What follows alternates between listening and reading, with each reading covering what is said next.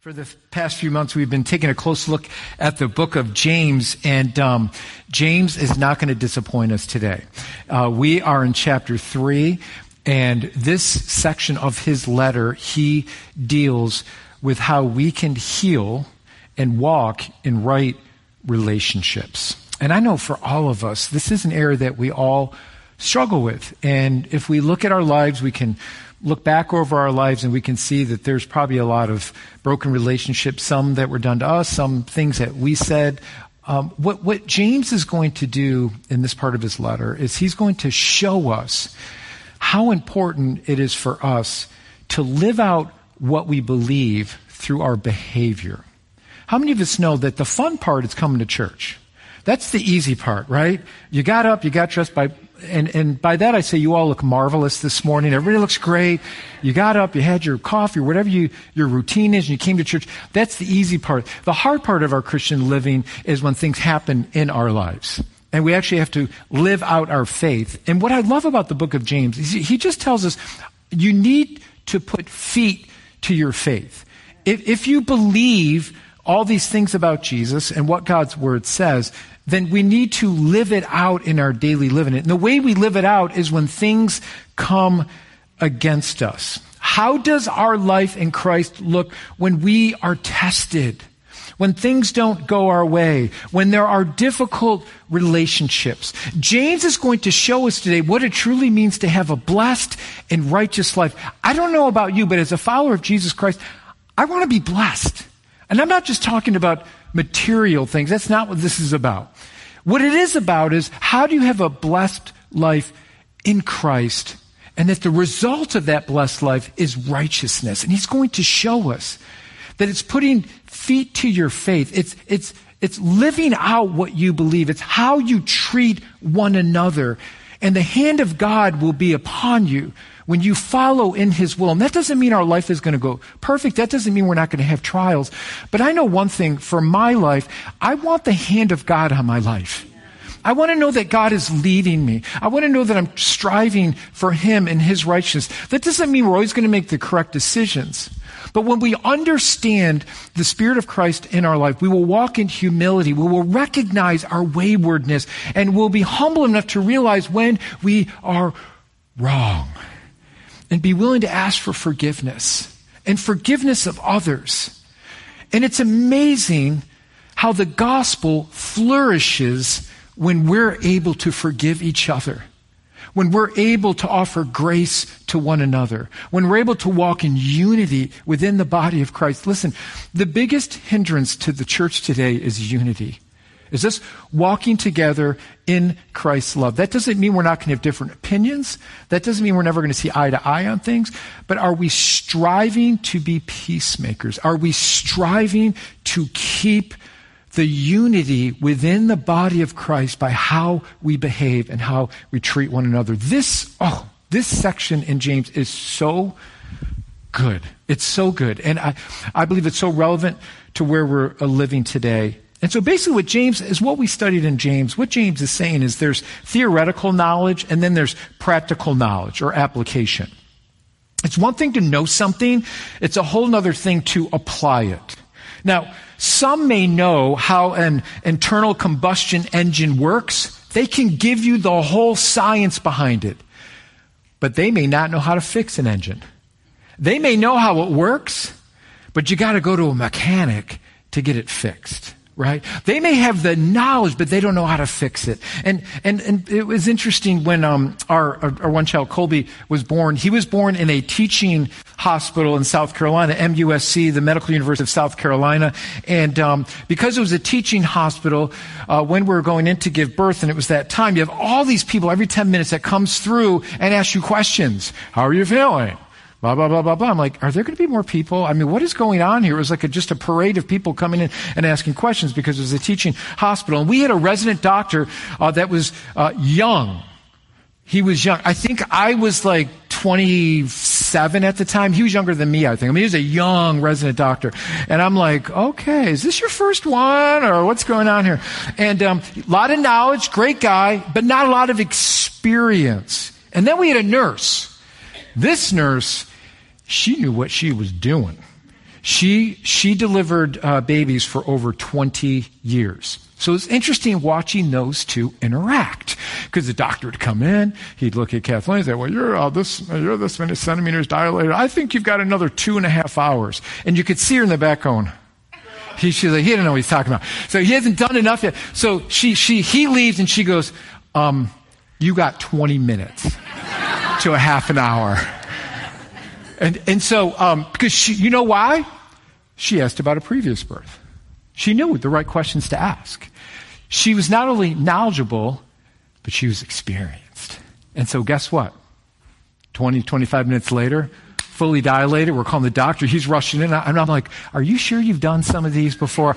Can we have the nurse? And she helped. And she was absolutely wonderful. Had a lot of knowledge, but lacked experience. And what James is telling us, the point James is making to us that we're going to see today, we need to know what we believe, absolutely, but are we living it out? If we're not living it out, something is wrong. There's something wrong. Um, there's this great quote, and the reason I'm giving you this quote is because I just like the name of this guy. His name was Johann Wolfgang von Goethe. So I'm just saying, Uh, let's bring the name Wolfgang back again. Can somebody name their child Wolfgang? He lived in the 18th century. He was a, he was a, a poet, and he said this. It's so true, we're going to look at today. He said, Knowing is not enough. We must apply. Willing is not enough. We must do. Now, great, better name, but this is what Wolfgang says, and this is why it, it's, it's so true, because this is the main idea of the book of James. James is saying, listen, you can know all this stuff, but if you're not doing it, something's amiss.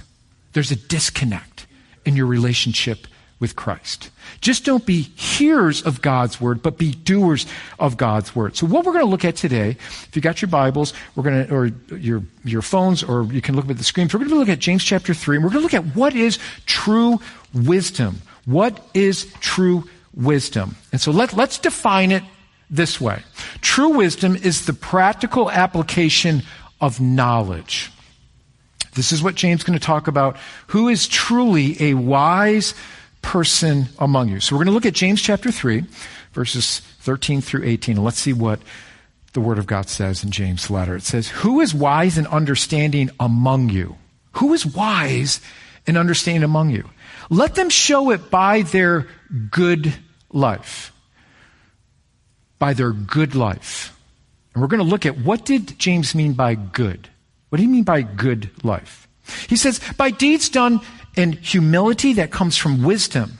But if you harbor bitter envy and selfish ambition in your hearts, do not boast about it or deny the truth. Such quote unquote wisdom does not come down from heaven, but it is earthly, unspiritual, demonic.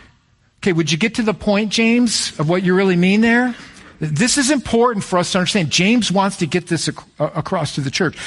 He says, for, for you were, or, or, eh, eh, for where you have envy and selfish ambition, there you will find disorder and every evil practice. But the wisdom that comes from heaven is first of all pure, then peace loving, considerate, submissive, full of mercy and good fruit, impartial and sincere. And I love this in verse 18. Peacemakers who sow in peace reap a harvest of righteousness. This is the word of the Lord. Amen. So let's see what it says here. James' main point in this section is wisdom is not knowledge only, but wisdom is evident in our behavior how we're living it out. Wisdom allows us to experience God's truth. So when you hear God's truth, and when you hear the teaching of God's word, and you hear that we are sinners and we've fallen short of God's perfection, that's the truth of God's word. What's hard for us is that when we hear that we are sinners, we don't like to be told that we are wrong or wayward. But when that truth is imparted into our hearts and we recognize that yes, I am a, I am a sinner and we get it and that we see that we're wrong and that we need God's help, something has gone on in our hearts to make us realize that. What happens is the wisdom that we're seeing in God's truth, once it's applied to our hearts, we realize that the only way to receive that is to have a humble heart. And what James is saying is true wisdom is found in humility. It's one thing to hear that you're a sinner and you can walk out the door and say, well, that's not me. That's for everybody else.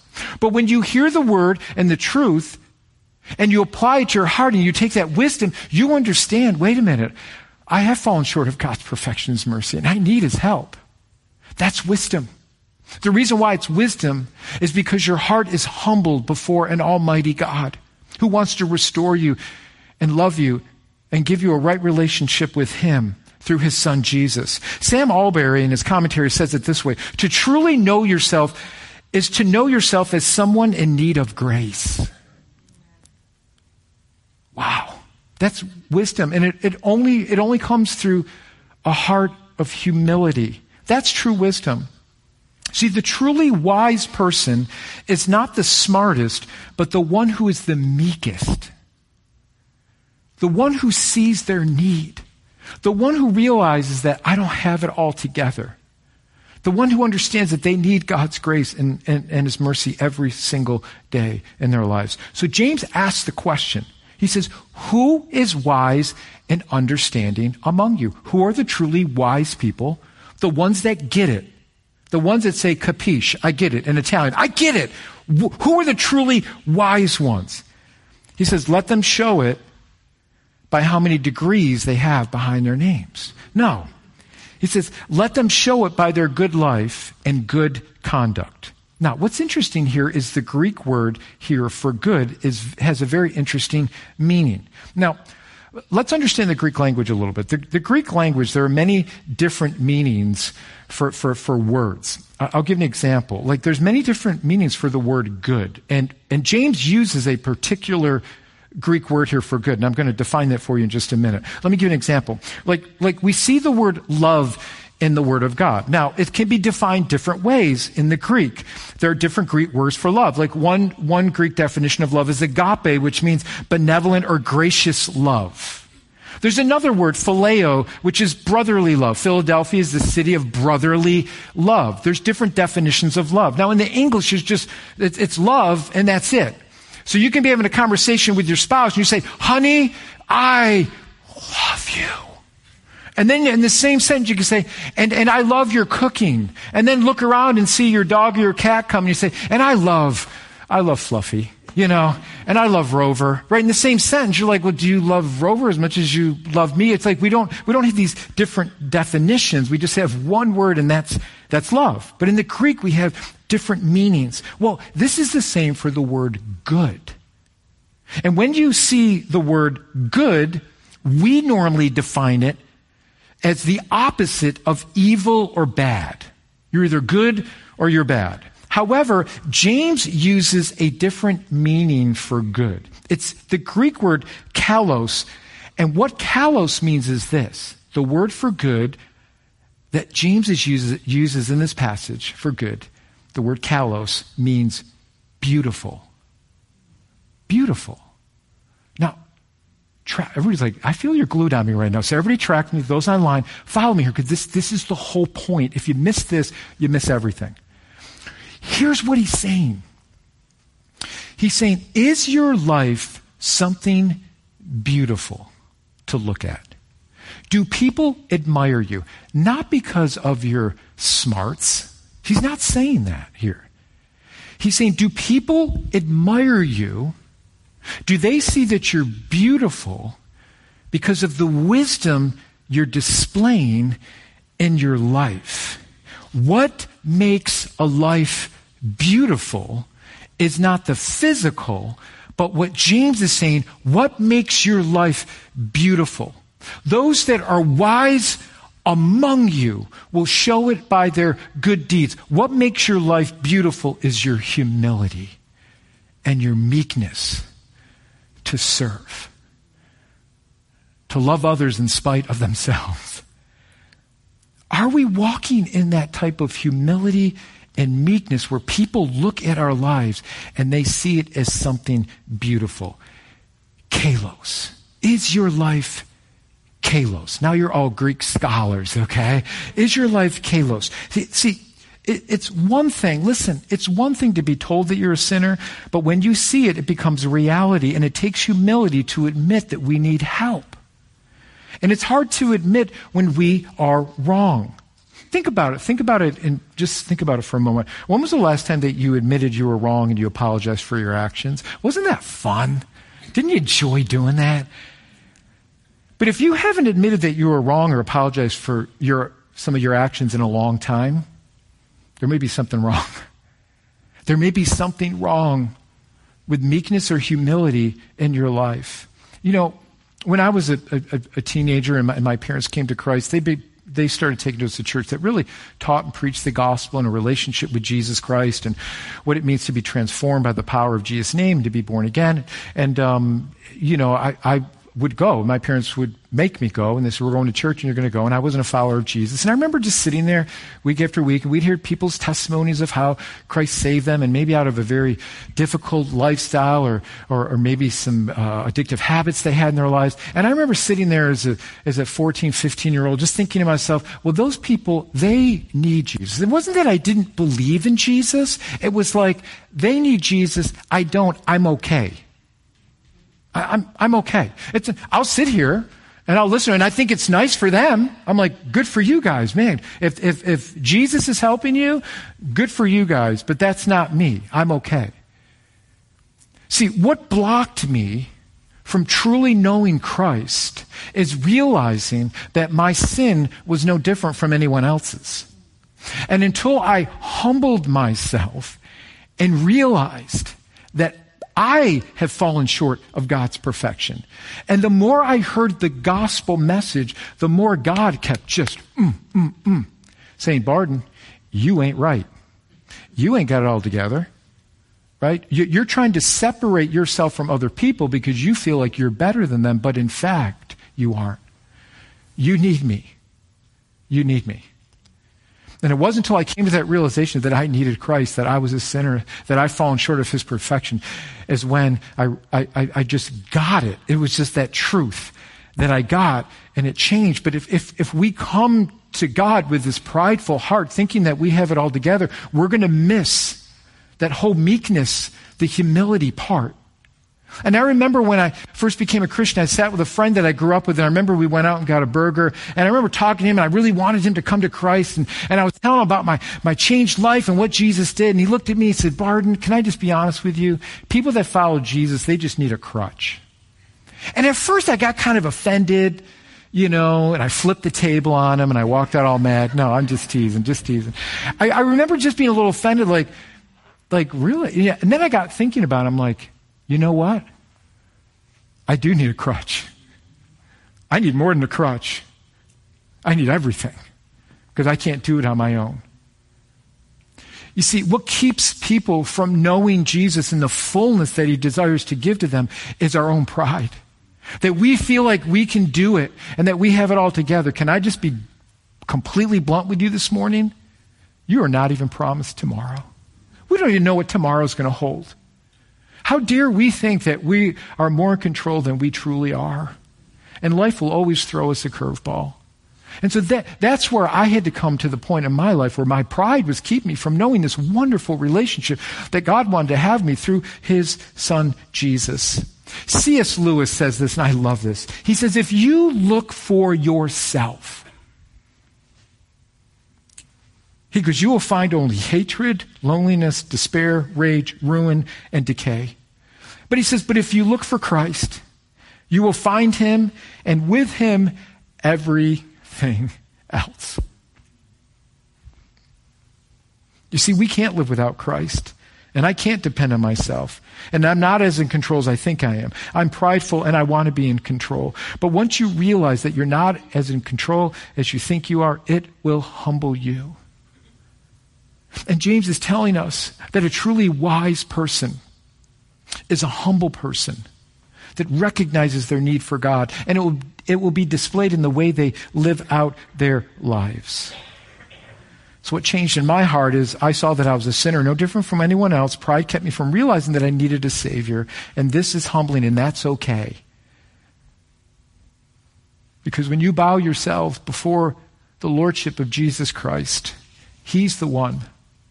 He's the one that restores, that heals, that forgives, that covers, that changes, that transforms your heart. James says, the wise life walks in humility. The wise life serves with humility. This is so good. And I believe what keeps unity within the body of Christ is when we learn to serve each other the right way. Please, listen to me. Don't wear your service as a badge of honor. Stop it.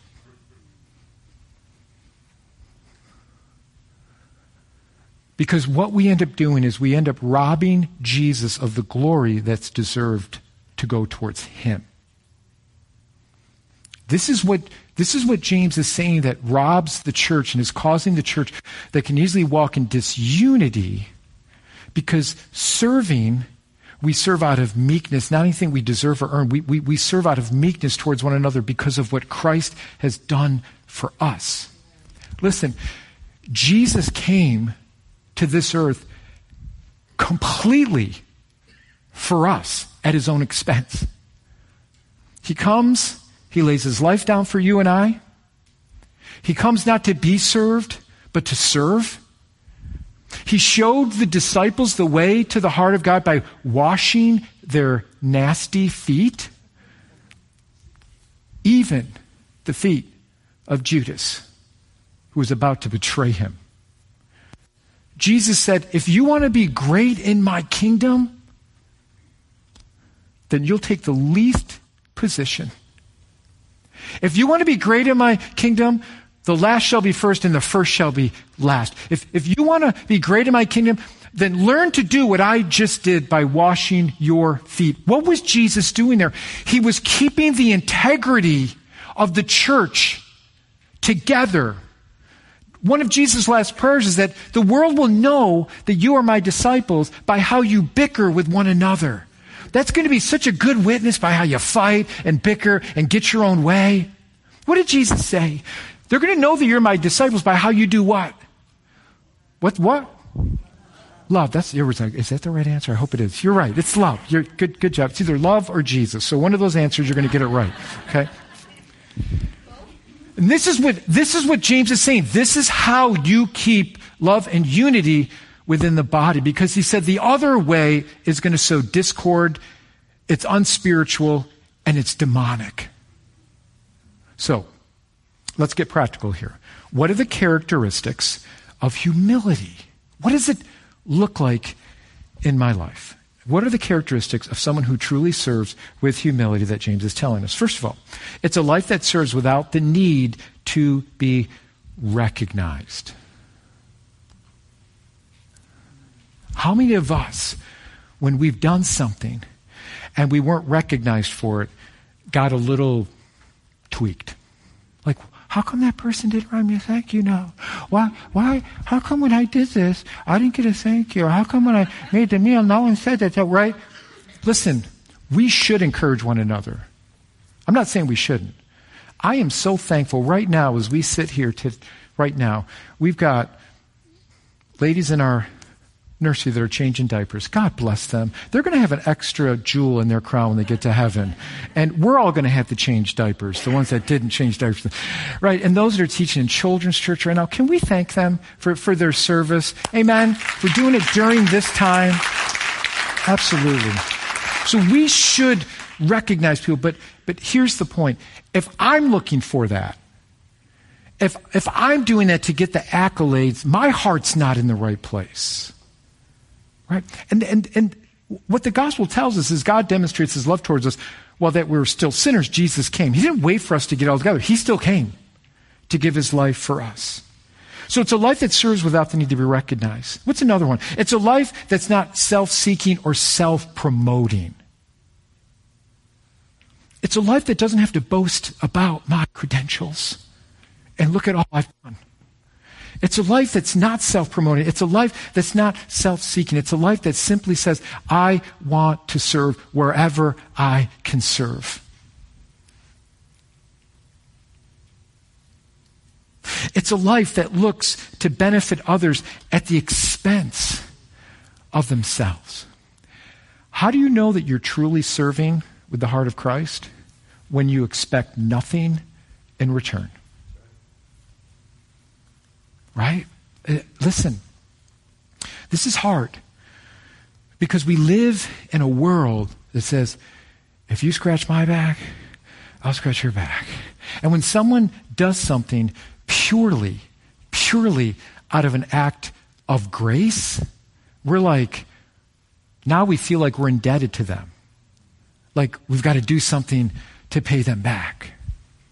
See, a life of service says, no, I don't expect anything back. I'm purely doing this out of my gratitude for what Christ did for me when I didn't earn it or deserve it. See, that's when you know that the gospel is taking hold of your heart. See, when you truly serve, it will cost you something. And if it's not costing you something, then it's not service. See, a truly humble heart, someone that walks in humility and meekness, is serving not to get anything out of it, but is simply serving to glorify Christ in their life. Not wanting anything back. It's my gift. See, the body of Christ is gifted. When we truly understand what giftings are, it's not that I use my gifts so I can show them off. Or I don't use my giftings in order to get something back. I purely use my giftings as to edify the body of Christ so that Jesus gets the glory. That's the purpose of God in whatever way He's gifted you. Is to edify the body, to unify the body, to encourage the body. And when we don't do it that way, that's when we begin to bicker. We want it our way or this way. And then, we, and then those seeds of discord sow itself within the body of Christ that can easily pull away the fabric of the unity of Christ in our midst. But when we're truly serving each other, we are glorifying Christ. Jesus is getting the glory. And man, there's powerful things that happen in our midst when we do it that way. A self centered life, see, this is what James is coming against. A self centered life is a life that's in disarray. It's a life filled with selfish ambition and bitterness, James says. I love what the ESV study notes say here. Really, really insightful. It's a selfish ambition, which James talks about. It's a divisive willingness. Listen to what it says here. A divisive willingness to split the group in order to achieve personal power and prestige. Well, Pastor, can that happen in the church? Yup. Been doing this way too long. It can. So, what we do is through our own selfish ambition, there's this divisive willingness to split a group of people to make camps in order to achieve something for themselves and their own prestige. James says the way we kill that entitled attitude is through humility and meekness and serving the right way. See, what James says is godly wisdom is the complete opposite. Godly wisdom is the complete opposite. A wise person, he says, in fact, is peace loving, open to reason, open to correction, and gentle. They're not abrasive. They're, they're not there to destroy and blow up the relationship. Listen, you may be right in a discussion, but be wrong at the same time. Well, Pastor, what do you mean by that? How can I be right and wrong at the same time? You can be right in your dialogue or what happened, but if we blow up with a person or we talk abrasive to someone else and we don't have a Christ like demeanor in the way we treat one another, then we're wrong.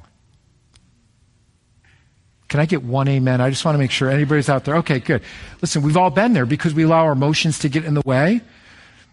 And so what we do is our talk gets very abrasive and unchrist-like, and there's no meekness in that. Even when we're trying to correct someone or get our point across, we can be wrong if we're abrasive in the way we do it. The wise person is thinking, how can this lead to peace? How can this lead to reason? Am I being gentle and humble, even in my words of correction?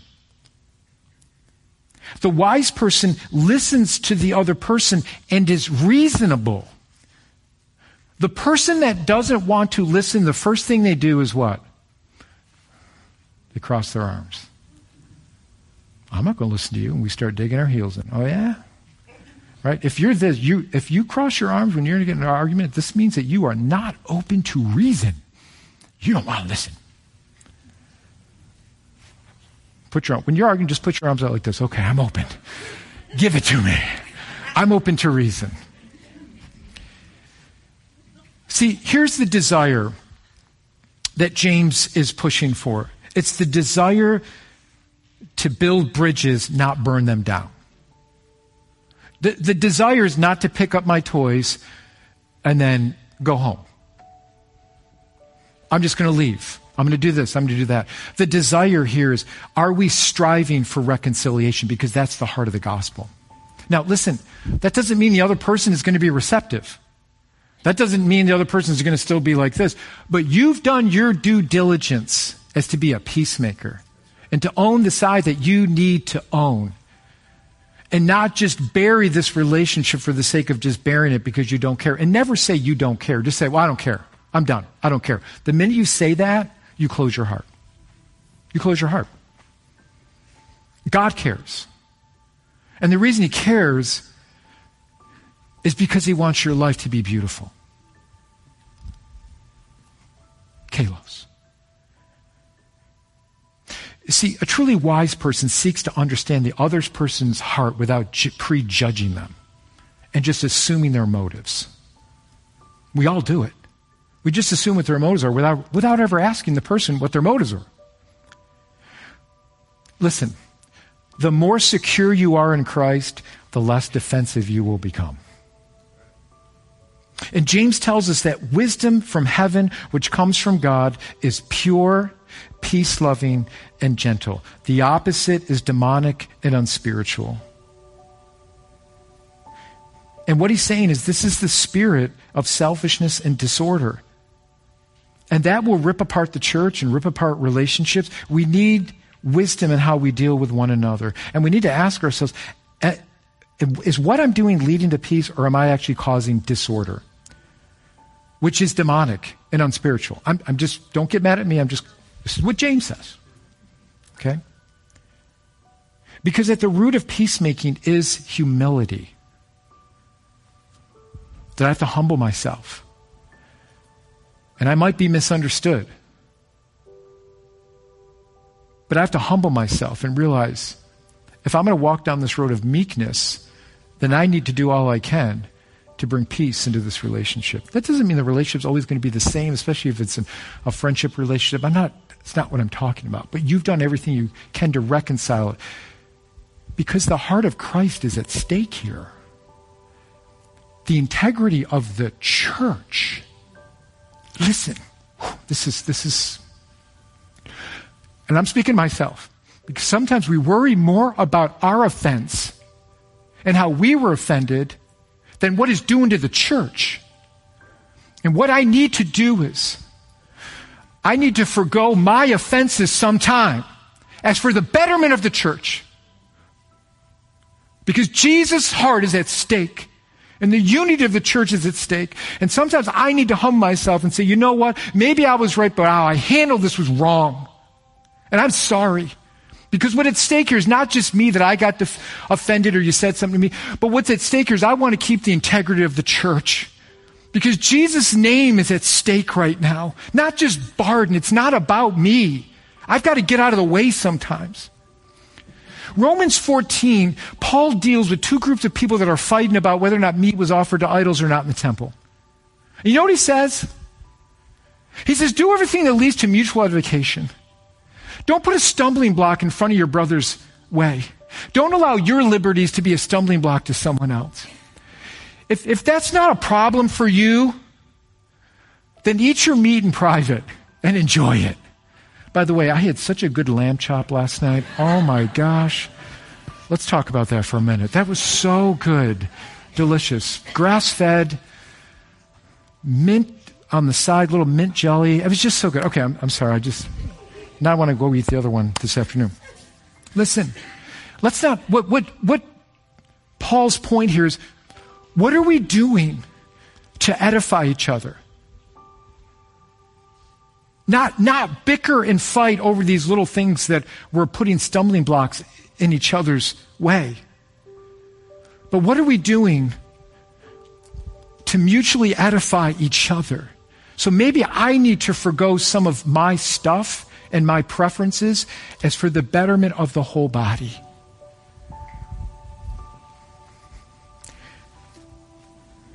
Am I leading to peace? Is what I'm doing leading to peace or am I causing disorder?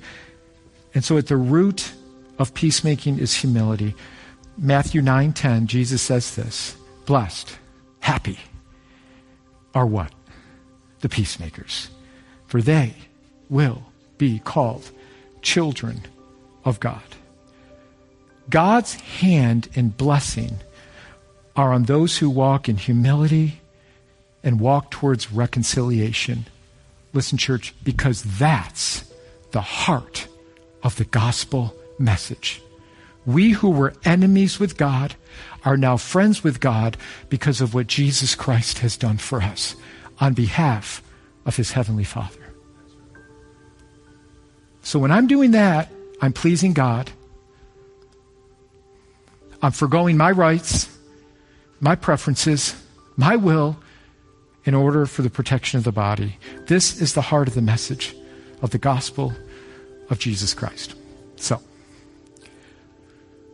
I know this was not a whip de doo dah day message. I know this was a hard message, but listen, we need to hear this as the church. And I'm, I'm so thankful when I see you and I hear stories of you reconciling with other people.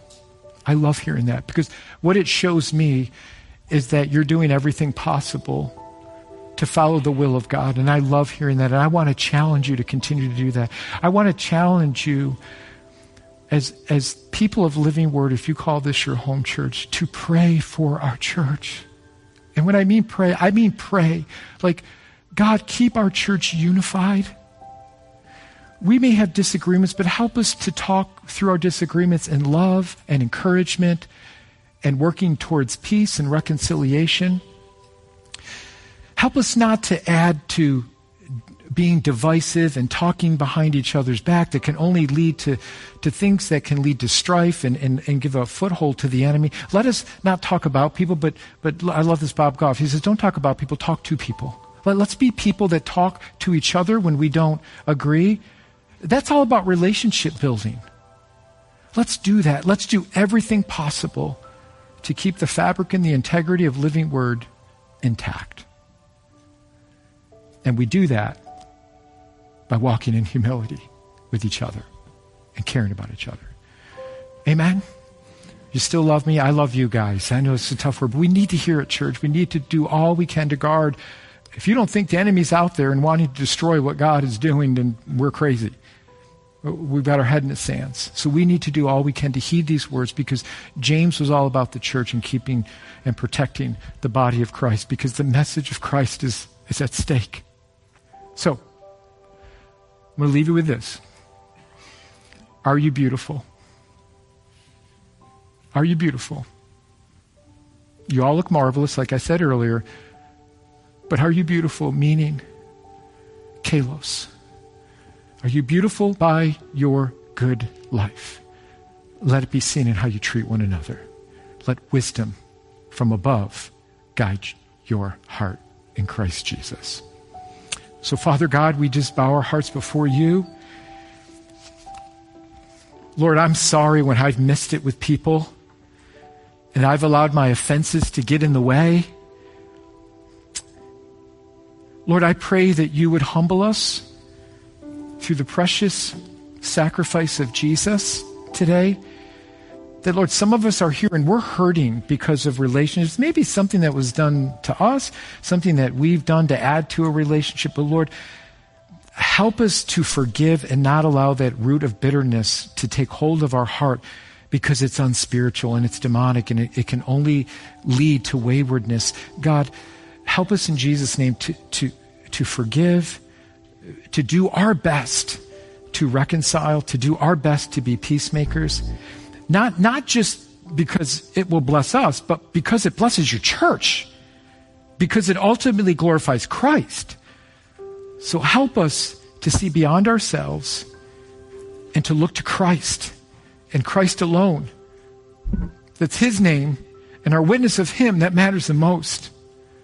So help us in this, Lord, by the way we apologize to each other, by the way we treat each other, that our lives will be beautiful in Christ Jesus by our good deeds in Him. So help us today, I pray. Help us. And I pray for anyone here that just needs to reconcile, that needs to take that first step. I pray you'd give them the boldness to do it. In Jesus' name. In Jesus' name. All God's children said. Amen.